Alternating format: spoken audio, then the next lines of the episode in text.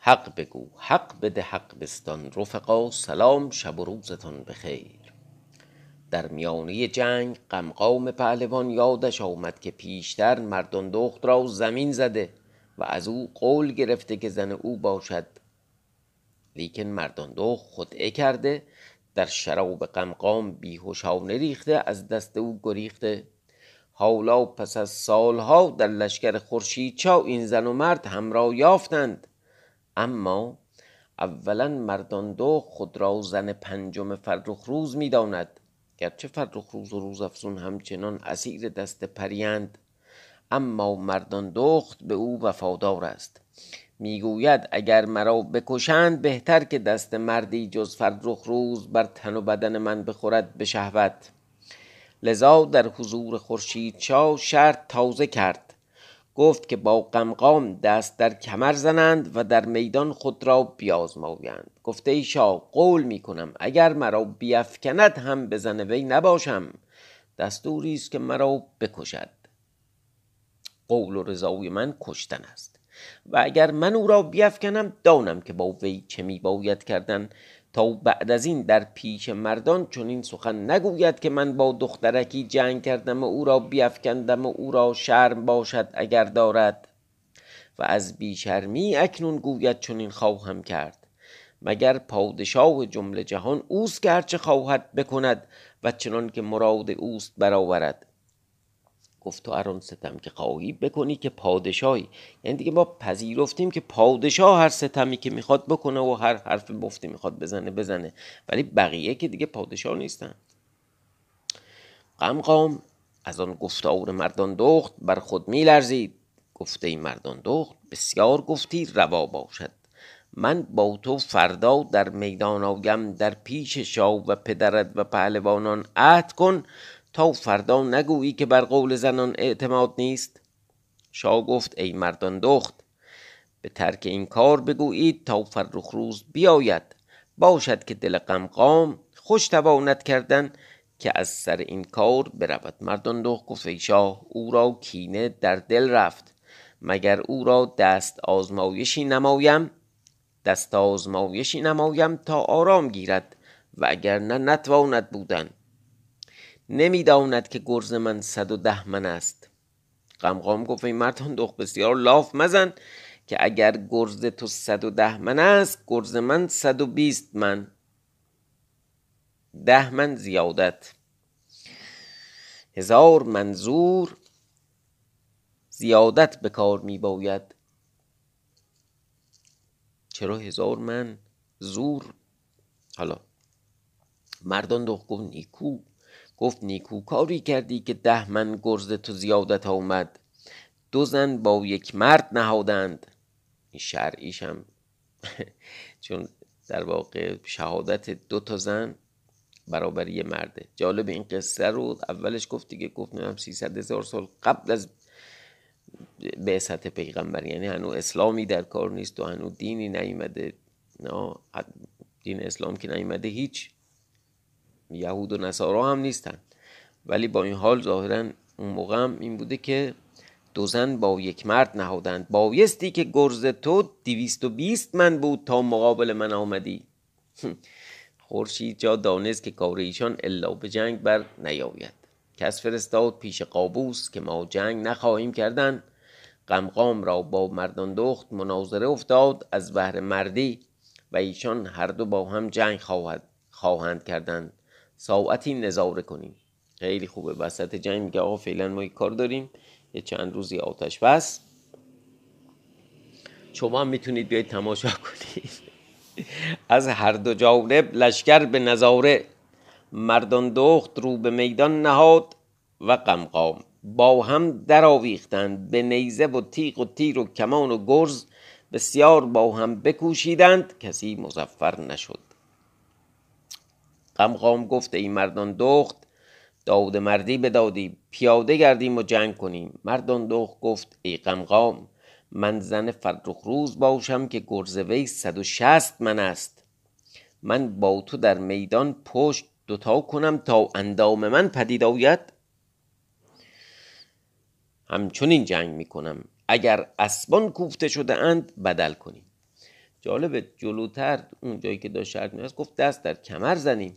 یعنی یه صفحه قبل که می‌زنیم در واقع گفتش که اگر مردی داری با من در میدان آی و زمانی دست در کمر زن و در میدان هر دو خود را برازماییم مثلا شرطش این بود که کشته بگیریم. اما حالا وسط جنگ گفتش که من جلوی همه غریبه و فلان و اینا من دلاشم که همه منو ببینن به همین خیال باش. این می گفتند و برمیگشتند که قمقام در آمد کمربند مردان دخت بگرفت. مردان دخت نیز کمربند قمقام بگرفت. ارو اسب. قمقام بر کمربند مردان دو قوتی کرد که اگر بر کوه کردی از جا بکندی. مردان دخت را نتوانست جنبانیدن. پس قوتی دیگر کرد. مردان دو خود را نگاه می داشت تا قمقام از کار فرو ماند. مردان گفت ای قمقام یک نوبت گفتم که دو زن با مردی برابر است و به همه جایگاه دو زن و مردی گفتند نه زنی و دو مرد. و دیگر زنان را پیش دستی باید کردن. اما تو را این ناموننگ بس بایستی که چون تو قوتی کردی من دو قوت کردمی. اکنون تو زنی من مرد. اکنون نوبت مراست. این بگفت و قوت کرد و قمقام از خانه زین از پشت اسب برگرفت بر سر دست آورد. روی باز پس نهاد. عدنان وزیر چون بدید گفته ایشا چون قمقام را بیاورد تو او را خلعت ده گرامی دار. دلگرمی نما که از این کار دشمنی پیدا گردد. این می گفت که مردان دخت او را پیش شاه آورد و بیفکند. گفته ای شاه او را بنگر که دعوی مردی کرده است و گفت من وقتی کودکی را بیفکندم. شاه در حال او را خلعت داد و بنواخت. گفته ای پهلوان اندیشه مدار که بسیار از این کار باشد. یعنی چی بسیار از این کار باشد؟ همه ی لشکر آفرین بر مردان دخت می کردند. تا مردان دخت رو به خورشید چاه کرد. گفت ای شاه خود را از این مرد نگاه باید داشت که مردی بدفعل است و کینه در دل گرفت و کاری به دوستی بکند که صد دشمن نتواند کردن. قمقام گفت ای شاه این همه از دل خود می‌گوید مرا یک آرزو در دل است. می‌خواهم که مردان دخت با من پیاده بگردد تا اگر مرا بیفکند کار تمام کرده باشد و اگر نه من او را بیفکنم. داند که احوال چون باشد. خورشید جا گفت این کار تا فرخ روز بیاید. در شهر در میدان در میدان سرای با هم در خلوت بگردید. قمقام گفته ای شاه مرا در ملع مرا در ملع خلق افکند. من نیز خواهم که اگر او را بیفکنم بر ملا باشد. مردان دخت گفت روا باشد. این کار فردا چنان که تو را مقصود است به حاصل آوریم اکنون دیرگاه است. این بگفتند و بازگشتند. این چرا دبه کرد؟ خب دیگه خب برنده شد دیگه. حالا چرا دوباره پیاده؟ حالا این بگفتند و بازگشتن لشکر به شهر باز آمدند. چون خورشید چاو به سرا آمد مردان دو گفت من بر قمقام ایمن نیستم که از من کینه در دل دارد. چون مرا پری ببرد فرخ روز به طلب من آمد. اکنون نیز من به طلب فرخ روز خواهم رفتن. زنهار که قمقام نگاه دارید که بدفعل است. این بگفت و برفت.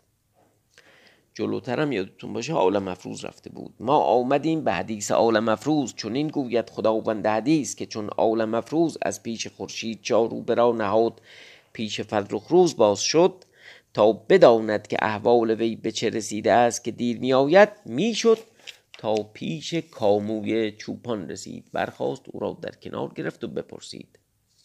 بر جایگاه بنشاند. ماهزر آورد و بخوردند. گفته ای پهلوان از کجا رفتی؟ احوال چیست؟ عالم افروز احوال خیش و فرخ روز و در بند افتادن و بیرون آمدن تا بدان ساعت که پیش وی رسید چنان که افتاده بود با کامو باز گفت. پس گفته ای برادر هیچ کس این جایگاه گذشت؟ کامو گفت تا مردان دخت بگذشت هیچ کس دیگر را ندیدم. عالم افروز گفت اسبی بیاور. کامو اسبی بیاورد. و خاشکدان تعام و متره آب با ترتیب. اون در واقع آزوقه ای که میبردن غذایی که با خودشون میبردن قبلا هم داشتیم. سوار گشت رو برا نهاد به سر راه رسید. چهار دیواری دید. آول مفروز گفت دو سه نوبت بدین را بگذشتم این دیوار ندیدم بنگرم تا چیز پیش آن حسار آمد. برگشت هیچ در ندید و راهی و رخنه ندید. چهار دیواری دید با خود گفت ممکن باشد که قبط با ایشان رسیده و در بندشان کرده و این دیوار برآورده. با خود در اندیشه که بر گوشه از آن مرغان سخنگو دید یکی افتاده و پرها سوخته. از بهر که چون آول مفروز را بدید آواز داد که ای آدمی بیا تا چه داری؟ آول مفروز بگفت به گفت وی رفت و سلام کرد. گفت تو را چه بوده است که پرها سوخته؟ گفت ای آدمی مرا با جفت خود گفتاره بود. به خشم وی بیامدم و این دیوار دیدم بر سر دیوار نشستم. هنوز تمام ننشسته بودم که پرهای من بسوخت بیفتادم. آل مفروض گفت این چه جایگاه است؟ و در این جا کیست؟ آن مرغ گفت این جایگاه بکتاش پری کرده است و فرخ روز و روز افسون این جایگاه در بندند خب یه تلسمی هم گرده مرغ برسه اونجا پرش میسوزه. اول مفروض چون بشنید دلتنگ شد. سنگی برگرفت دوات و قلم در میان داشت بر اون سنگ نوشت من آمدم دانستم که شما این جایگاهید به جزیره مرغان می‌روم باشد که از آنجا کاری گشاده شود. سنگ در حصار انداخت روز افسون سنگ. روز افسون گفت سنگ انداختند برگرفت پیش فرخ روز آورد برخاند فرخ روز تا بدان حصار اندر مانده بود. شب و روز میگریست چون سنگ نوشته برخاند روز افسون گفت ای شاهزاده دلفارق دار که آل مفروز دانست که ما این جایگاهیم جهد کند و ما را از این بند برهاند. آل مفروز نیز جهد کرد که آن نام یزدان که از خضر و الیاس علیهم السلام آموخته بود باز یاد آورد. فراموش کرده بود. آخه دیگه مثلا دو تا کلمه است سه تا کلمه است ده تا کلمه است. آخه دیگه یه چیز آدم فراموش نمی‌کنه که. از تقدیر الهی عاجز فرو ماند. پس آن خاشکدان تعام که داشت در حصار انداخت. پس با آن ما گفت که من که اگر من تو را برگیرم و به جزیره مرغان برم مرغان شما مرا چیزی گویند؟ آن مرغ گفت تو را هیچ رنج ننمایند و مراعات کنند. گفت این مرغا از بس آدم دوست دارن ببینن انقدر نک می‌زنن تا پدر حساب بچش در بیاد. ولی اون داد در واقع مهتر مرغان دو تا پر داد به دست این سمک و اون ابرک. از ابرک چه خبر؟ نیست مدتیه آول مفروض آن مرغ در پیش گرفت. بدان مرغزار آمد. آن مرغان چون آول مفروض دیدند مرغ را در کنار گرفته او را خدمت کردند و دعا می‌گفتند. پیش ملک مرغان رسید خدمت کرد. ملک مرغان بال باز, بال باز کرد آول مفروض را در کنار گرفت. پیش خود بنشاند احوال بپرسید. آول مفروض از آن ساعت که از پیش وی رفته بود تا بدان ساعت که پیش وی باز آمده بود هر چه افتاده بود و رفته بود همه باز گفت. حداقل حداقلش باید پنج 6 ساعتی طول بکشه. ملک الطیور از بهر فرخ روز غمناک شد گفته یال مفروز دوش بکتاش این جایگاه بود. اگر تو آمده بودی او را توانستی گرفتن. اما فردا شب در چشمه پریان خواهد بود. اگر توانی رفتن که او را بگیری کار فرخ روز نیکو شود. آل مفروز گفت بکتاش به چه کار این جایگاه بود؟ ملک الطیور گفت در این بیشه و مرغزار گیاهی چند هست. ایشان را به کار می آید قدری بچید و ببرد. آل مفروض در اندیشه فرو رفت. با خود گفت به چه حیلت او را بگیرم؟ برخاست. اندیشه کنان در آن مرغزار میگشت. مگر چاره یاد آورد که ناگاه گیاهی چند بدید؟ بشناخت. خرم شد. که از آن گیاه او را حیلتی یاد آمد. از آن گیاه قدری برگرفت. پیش ملک و طیور آمد و آن گیاه ها بنهاد. ملک مرغان گفت این گیاه چیست که از این جایگاه به دست آوردی؟ آل مفروض گفت ای ملک و تویور بدین گیاه ها چاره خواستم کردن مگر بکتاش پری بتوانم گرفتن؟ ملک مرغان گفت به چه کار باز آید؟ بگو.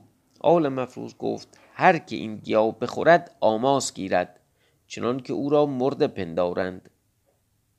چون از این گیاه دیگر بخورد ساکن شود. مرغان ملک مرغان گفت چه کنی بدین؟ آل مفروض گفت اکنون یک حاجت به تو دارم. دو مرغ با من بفرست تا بر آن درخت نشیند. تا من این گیاه در زیر آن درخت بخورم آماس گیرم باد کنم. چون بکتاش پری بیاید گوید ای دریغا سمک جان در سر کار فرخ روز نهاد و بمرد. این سخن از بهر من می‌گویند که من خود چاره کنم. ملک مرغان گفت روا باشد. دو مرغ را بفرستم. آن دو مرغ که اول سمک را دیده بودند گفتند ما برویم. مرغان برفتند و بر درخت نشستند. آل مفروض روی برا نهاد به سر چشمه آمد. اسب را یک شکیل برنهاد در مرغزار یله کرد و آن گیاه بخورد آماس گرفت. گیاه دیگر پیش خود بنهاد. آل مفروض افتاده چون کسی که مرده. ناگاه بکتاش پری بیامد بر صورت مرغی. بر آن درخت نشست. مرغان دانستند که بکتاش است. یکی با یکی گفته ای دریغا این آدمی که بسیار رنج برد به عاقبت بمرد. بی مقصود. بکتاش گفت این کیست؟ مرغان گفتند تو نمیدانی.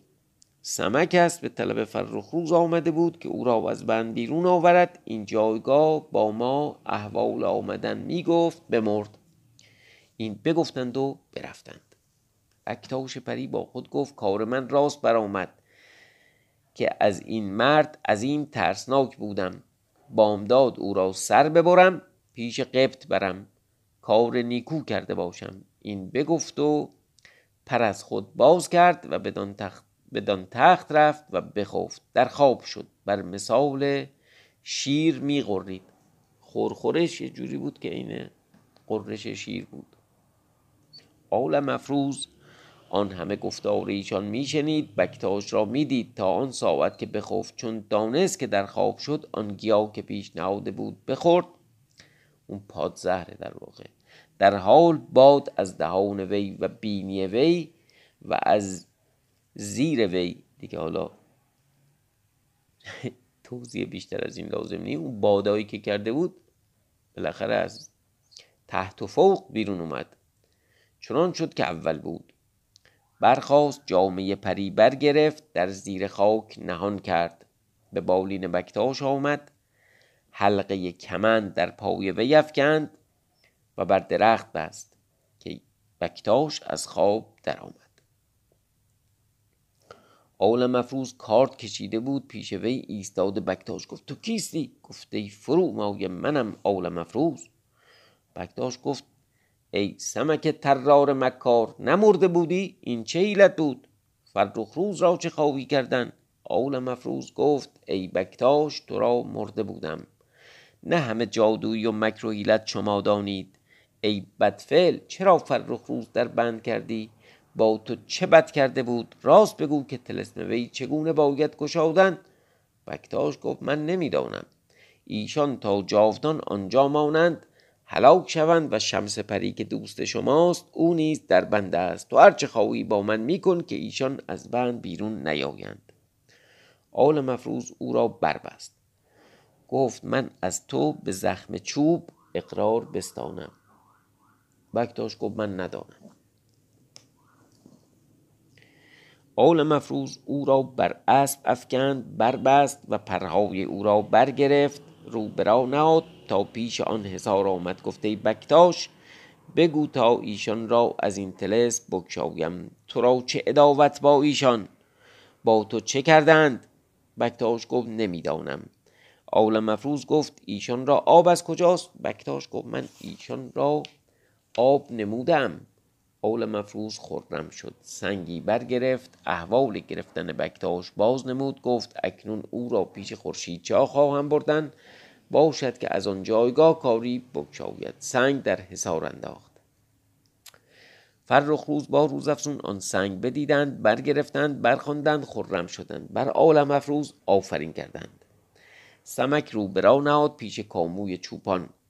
کامو چون عالم افروز بدید خرم شد او را در کنار گرفت گفته پهلوان چرا بازگشتی؟ این کیست؟ گفت بکتاش پریست و فرخ روز را او در بند کرده است. خامی اگر داری بیاور و اگر نه اسب بفرما کشتن. خام و قبلا هم داشتیم پوست حیوان دب باقی نشده رو میکشیدن رو بدن در واقع زندانی. پدر صاحب بچهش در میومد به شکل وحشتناکی این پوست با اون پوست در واقع امتزاج پیدا می‌کرد. کار غیر انسانی ضد حقوق بشره ولی خب با این بکتاش کار دیگه هم نمیشه کرد. بعضی وقتا ظاهرا لازمه. برخواست خامی بیاورد و بکتاش را در خام گرفت. اول مفروض گفت برادر او را برگیر. پیش خورشید چابر و بگو که سمک بکتاش را بگرفت و به خدمت فرستاد. فرخ روز را با روز افسون این پری در بند کرده است. با من نگفت.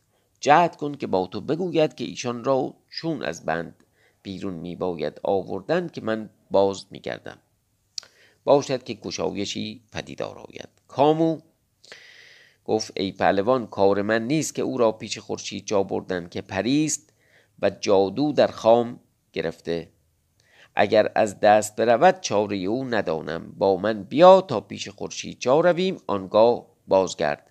اول مفروض گفت آخر این همه را او را آوردم. در خواب نگرفته بود. او را نگاه داشتم. کامو گفت کار تو جدا باشد. آخر راست میگه دیگه. چوپان چه می‌دونه؟ آخه چه توقعی داری از یه چوپان؟ اول مفروض گفت تو میباش تا من خود او را پیش خورشید چا ببرم. این بگفت و رو برا نهاد. از این جانب اول مفروض می‌رفت از آن جانب مردان دخت پیش وی باز آمد. اول مفروض چون مردان دخت را بدید خدمت کرد. گفت ای ملک کجا می‌روی؟ مردان دخت گفت از دنباله تو میآیم به طلب فرخ روز. اول مفروض گفت بازگرد که فرخ روز با روز افزون دیگر باره در بند افتادند و بکتاش پری ایشان را بسته. من بکتاش را گرفتم و آوردم. پیش خورشید جا می روم باشد که از اینجا کاری بکشاید و شاه شفاعتی به وی کند تا بگوید. آل مفروض گفت بازگرد که مسلحت نیست. نباید که خطایی افتد که قبط پری زنده است طلبکار ماست و ما را غم بر غم زیادت شود. هر دو بازگشتند به شهر آمدند. آوازه در شهر افتاد که آل مفروض آمد و یک پری بسته آورده. آل مفروض به بارگاه آمد پیش خورشید چا خدمت کرد. خورشید چا در مردان دخت نگرید. گفت چرا باز آمدی؟ گفت ایشا آل مفروض بازگردانید. آل مفروض در حال زبان برگشاد و هرچه رفته بود و آمده همه باشا بگفت. خورشید چا چون بشنید که فرخ روز دیگر بار در بند گرفتار شده دلتنگ شد. نگاه کرد بکتاش پریدید در خام گرفته. گفته ای بکتاش مگر هیچ فرزند نداری که غم فرزند بریدن نمیدانی؟ اگر کسی فرزند تو در بند کند تو را چه غم به جان آید؟ مرا از غم فرزند دل خون گشت چرا فرزند من در بند کردی؟ جان من به درد آوردی مگر مرا ندیده بودی؟ بر من پیرتر بر من پیر تو را شفقت نبود؟ آخر از بدی با تو چه کردم؟ مکن و از یزدان بترس و بر من بیچاره ببخشا. ارزم به حضور شما که طبق داستانی که ما داشتیم میخوندیم این جناب خورشیدچا باید حدودا همسن و سال خود سمک باشه. ولی یه جای قصه یه دفعه پیر شد حالا یه بچه ای داره الان دیگه 20 سالشه دیگه. اونم که زود ازدواج کرد دیگه خب 40 سالشه یا در قدیم 40 سال واقعا پیر بوده که البته پیرم بودن. الان رو نبینید 40 سالگی تازه چل چلیشون شروع میشه. ولی به حال هم قصه نویس هم در واقع خزر هم خود خورشید جا خودشون خودشون رو یعنی درباره خورشیدچا صفت پیری به کار میاره. وصف پیرمرد. بر من پیر تو را شفقت نبود. دلت به رحم نیومد آخر از بدی با تو چه کردم؟ مکن از یزدان بترس. بر من بیچاره ببخشا. فقط این وسط کسی سمک رو پیرمرد خطاب نمی‌کنه. سمک ماشاءالله همچنان جوون و زبر و زرنگ. خورشید چاو از این معنی می‌گفت و میگریست چنان که بکتاش نیز بگریست. گفته ای شاه دل فارغ دار. اگر تا اکنون نبا شما بودم اکنون از شما هم اما این بند که فرخ روز در آن است به دست من نیست که چون او را در بستم بند آن قبط پری از من بستد. اکنون خود آول مفروز پروبال من بشکست. خورشید چا گفت چاره پروبال تو نشاید کردن گفته ای شاه آدمیان. این پر بیکار شد. اگر برود آول مفروز من او را نشانی دهم پروبال من بیاورد. شمس پری از بند بیرون آورد. تا شمس پیش من آید. با هم یار باشیم چاره ای که باشد بسازیم. باشد فرخ روز از بند بیرون آوریم. عالم افروز گفت بگو تا چه می باید کردن. هزار جان من فدای فرخ روز باد. خورشید چا با دیگران آفرین کردند. بکتاش گفت ای سمک خورشید چا گفت او را نام عالم افروز است. وسط این ماجرا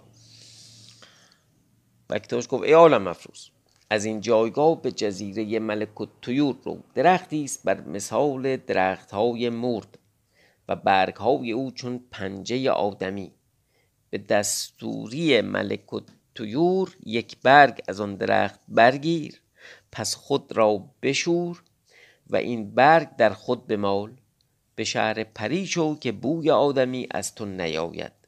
شمس پری را از سرای شاه از بند بیرون آور از باغ شاه. در آن باغ که دختر قبط روز افسون او را بکشت. درختی سنوبر عظیم بزرگ برگ بر وی. هر یکی به مثال چادری. یکی از آن برگ بیاور چنان که شکسته نگردد و دریده نشود. شمس پری با خود بیاور تا من از آن برگ جامعه خود بسازم. عالم مفروض در اندیشه بود. بکتاش گفت به یزدان دادار کردگار راست می‌گویم. عالم مفروض گفت ای شاه بکتاش را همچنین در بند میدارید تا من بازآیم. خواست که برود مردان دو و من نیز با تو بیایم. عالم مفروض گفت مسلحت نیست. تو این جایگاه می باش مردان دخت احوال قمقام بگفت. که من از بهر این کار می آیم آل مفروض رو به شاه آورد. گفت پشت و پناه لشکر مردان دخت است. چرا او را رها می کنی قمقام را به مال قره کن. مردان دخت بنشست. گفت فرمان بردارم. آل مفروض برفت. رفتن آل مفروض به شهر پریان.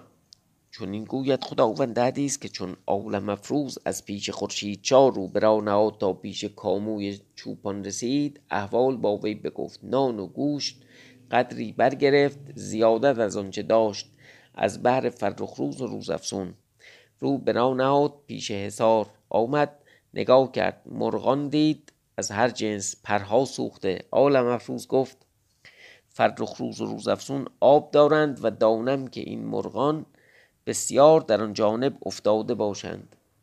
از غم تعام ایشان فارغم. خب اینا چجوری دلش می اومده مرغی بخوره که کلش عین کله آدمی حرف می‌زنه. سنگی برگرفت احوال بر آن سنگ نوشت در حسار انداخت. با تعامی چند که آورده بود. فرخ روز چون احوال بدید با روز افسون پیش تعام آمدند برگرفتند خرم شدند. آن سنگ برگرفتند و برخواندند. بر عالم افروز آفرین کردند. از یزدان او را نصرت خواستند.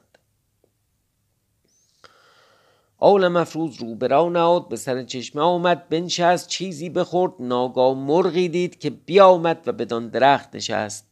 از آن مرغان آدمی دیدار. با عالم, با گفت ای آزاد مرد شاه ما در انتظار توست تا خود چه کردی؟ عالم مفروض گفت به خدمت می‌روم که احوال بگویم. سوار گشت.